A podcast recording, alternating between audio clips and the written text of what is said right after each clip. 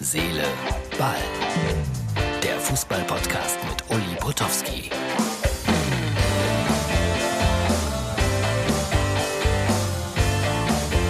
Herz, Seele, Ball. Die Ausgabe für den Mittwoch.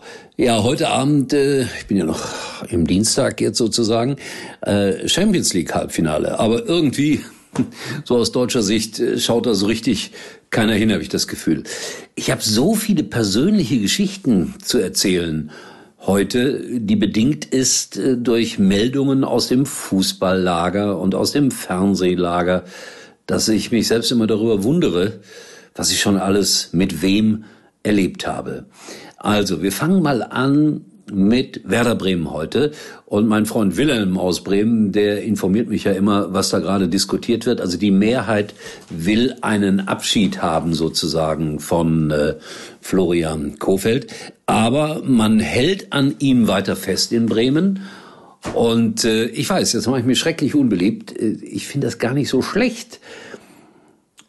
Marcel Reif hat heute gesagt in seiner wunderbaren Kolumne der Bildzeitung oder Bild Online, also dieses Reif ist live, wo er immer sehr markant eine Meinung kundtut. Äh, es ist äh, erbärmlich, äh, schrecklich, ganz fürchterlich, was Werder da spielt. Und er versteht nicht, dass Kofeld noch bleiben darf. Scharf auch seine Forderung, wie die meisten Fans von Werder, Herrn Scharf, fordern. Der wird 60 dieser Tage, blutjung also. Aber wie gesagt, ich, ich, ich weiß nicht warum. Also gegen Leipzig wird's eh sehr schwer jetzt, Halbfinale DFB-Pokal. Aber nehmen wir mal an, er würde es schaffen, der Herr Kofeld, äh, ins Finale einzuziehen und Leipzig da zu besiegen. Ich gönn's ihm einfach. Ich kann das alles so letztlich nicht beurteilen, weil ich nicht jeden Tag auf dem Trainingsplatz bin, weil ich nicht in die Köpfe der Spieler hineinschauen kann, weil ich all diese Dinge letztendlich natürlich auch nur wie ihr am Rande mitbekommt. Da ist man nicht sehr viel mehr Insider, wenn man in der Bundesliga arbeitet. Ich spreche auch mit Journalisten, manchmal mit äh, den Kollegen aus der Presseabteilung des jeweiligen Vereins, aber so sehr viel weiter bin ich dann auch nicht mit den Informationen. Alles andere wäre übertrieben. So, dann, äh, bevor wir gleich natürlich zum Thema des Tages kommen, und das heißt natürlich Nagelsmann, äh, noch eine Meldung aus der TV-Branche. Ja, äh, Lothar Matthäus geht zu RTL, das habt ihr vielleicht schon mitbekommen, arbeitet aber weiterhin für meinen Sender, für Sky. Und äh, ja, das ist halt so in diesen Tagen. Äh, man darf zwei Chefs sozusagen bedienen. Ja, Diener zwei Herren, das hieß früher immer geht nicht. Heutzutage geht das. Also Lothar Matthäus zu RTL. Herzlichen Glückwunsch.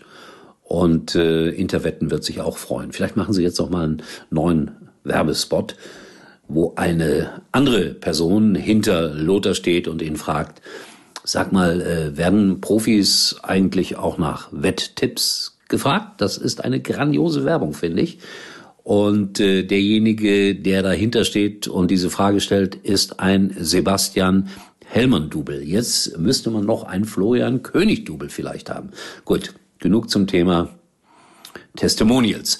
Und äh, auch heute bekannt gegeben, Laura von Thora geht zu DAZN und wird dort die Chefmoderatorin sozusagen. Und das, da schließen sich für mich immense Kreise, denn die Mutter von Laura, das war mal meine Auszubildende sozusagen. Ja, das ist 35 Jahre her in etwa. Da hat sie bei RTL Plus in Luxemburg gearbeitet und wurde so ganz dezent in den Beruf einer Sportmoderatorin eingeführt.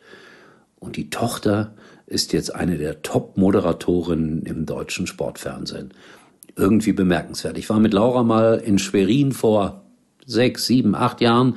Da war sie noch nicht so eine große Nummer und da haben wir ein Callcenter gemeinsam besucht. Also da, wo die Sky-Kunden immer anrufen und sich beschweren oder Fragen haben. Und dann saßen wir da auf dem Podium in Schwerin und haben den Mitarbeitern Rede und Antwort irgendwie geleistet. Und da war sie noch sehr, sehr, sehr, sehr zurückhaltend, aber großer Star geworden. Bundesligaspieler, geheiratet, Herrn Zoller, alles richtig gemacht. Bin gespannt, wie das mit ihr weitergeht. Also viel weiter kann es ja gar nicht gehen. Und äh, sie wird keinen Sport mehr machen bei RTL, dafür aber weiterhin die Unterhaltungssendungen, die sie dort bei RTL und bei Vox moderiert, weiter betreuen. Das nenne ich mal Karriere. So, aber dann kommen wir jetzt gleich zum Thema des Tages. Natürlich ist das das äh, Thema des Tages. Ich habe es ja gerade schon in die Kamera gehalten. Nagelsmann, teuerster Trainer aller Zeiten, 20 Millionen Abfindung. Boah. Und entsetzt fragen sich Fußballfreunde voller Mitleid, was wird denn jetzt aus RB Leipzig? Jesse March wird aus Salzburg kommen, die werden da wieder Geld investieren und weiterhin eine starke Mannschaft haben. Darauf würde ich glatt eine Dose Red Bull trinken. Oder auch nicht. Wenn dann aber ohne Zucker. Und Herr Nagelsmann hat gesagt, äh, also er geht aus dem Vertrag raus, aber das macht er nur, nur für den FC Bayern München, weil das ist sein Herzensverein. Nagelsmann und ich haben jetzt auch sowas wie eine gemeinsame Vergangenheit.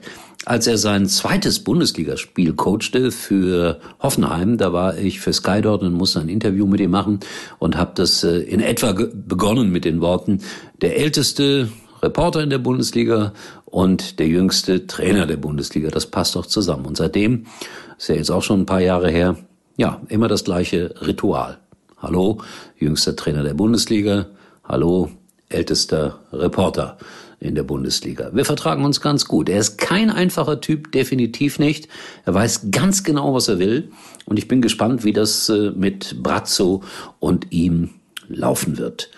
Und Hansi Flick kann jetzt angesprochen werden, natürlich angesprochen werden vom DFB. Und das ist ja jetzt auch schon passiert. Und eins wollte ich noch sagen und auch erzählen. Ja, ein ähnlich junger Trainer war schon mal bei den Bayern. Sören Lerby, das liegt aber auch 30 Jahre zurück oder so ähnlich. Der war 33 Jahre alt und das ging gänzlich schief.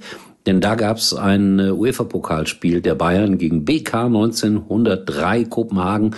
Das ging 2 zu 6 in Kopenhagen verloren. Und ich war damals für RTL der Kommentator. Mein Gott. Und äh, das Lustige an der Sache war, ich bekam, ich, ich schwöre bei Gott, dass ich das Spiel eher mitfühlsam aus Sicht der Bayern kommentiert habe.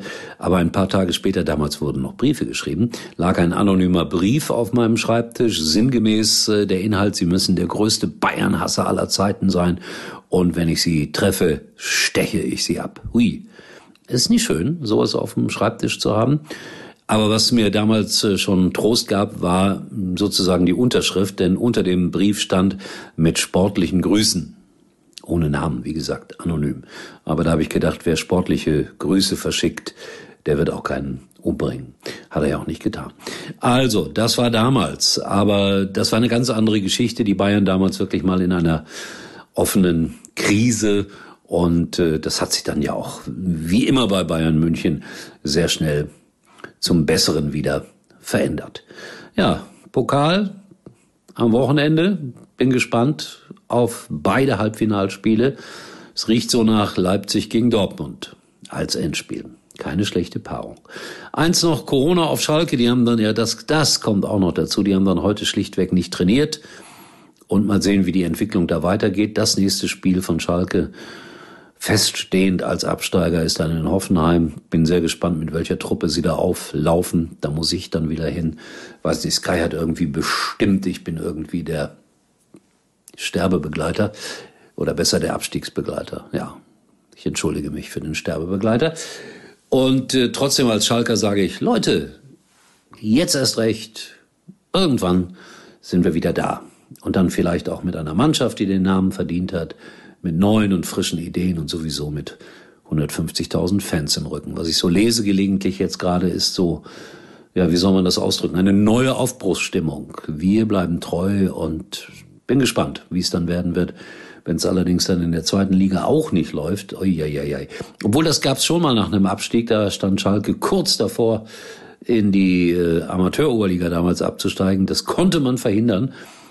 Und obwohl sie da auch nicht gut waren, sind da immer 10, 15.000 mitgefahren bei Auswärtsspielen. Und am Ende hat es ja auch geklappt. Ich habe neulich darüber erzählt. Mit Peter Neurohr, der Geburtstag hatte. Gestern. Gratuliere nachträglich, Peter. So, das war's für heute. War auch wieder ein bisschen länger geworden, aber wie gesagt, ich habe auf den Zettel geschaut und gemerkt, Da gibt's die eine oder andere kleine persönliche Geschichte. Ich wünsche euch einen schönen Mittwoch und wir sehen uns wieder erstaunlicherweise morgen. Uli war übrigens mal Nummer 1 in der Hitparade. Eigentlich können Sie jetzt abschalten.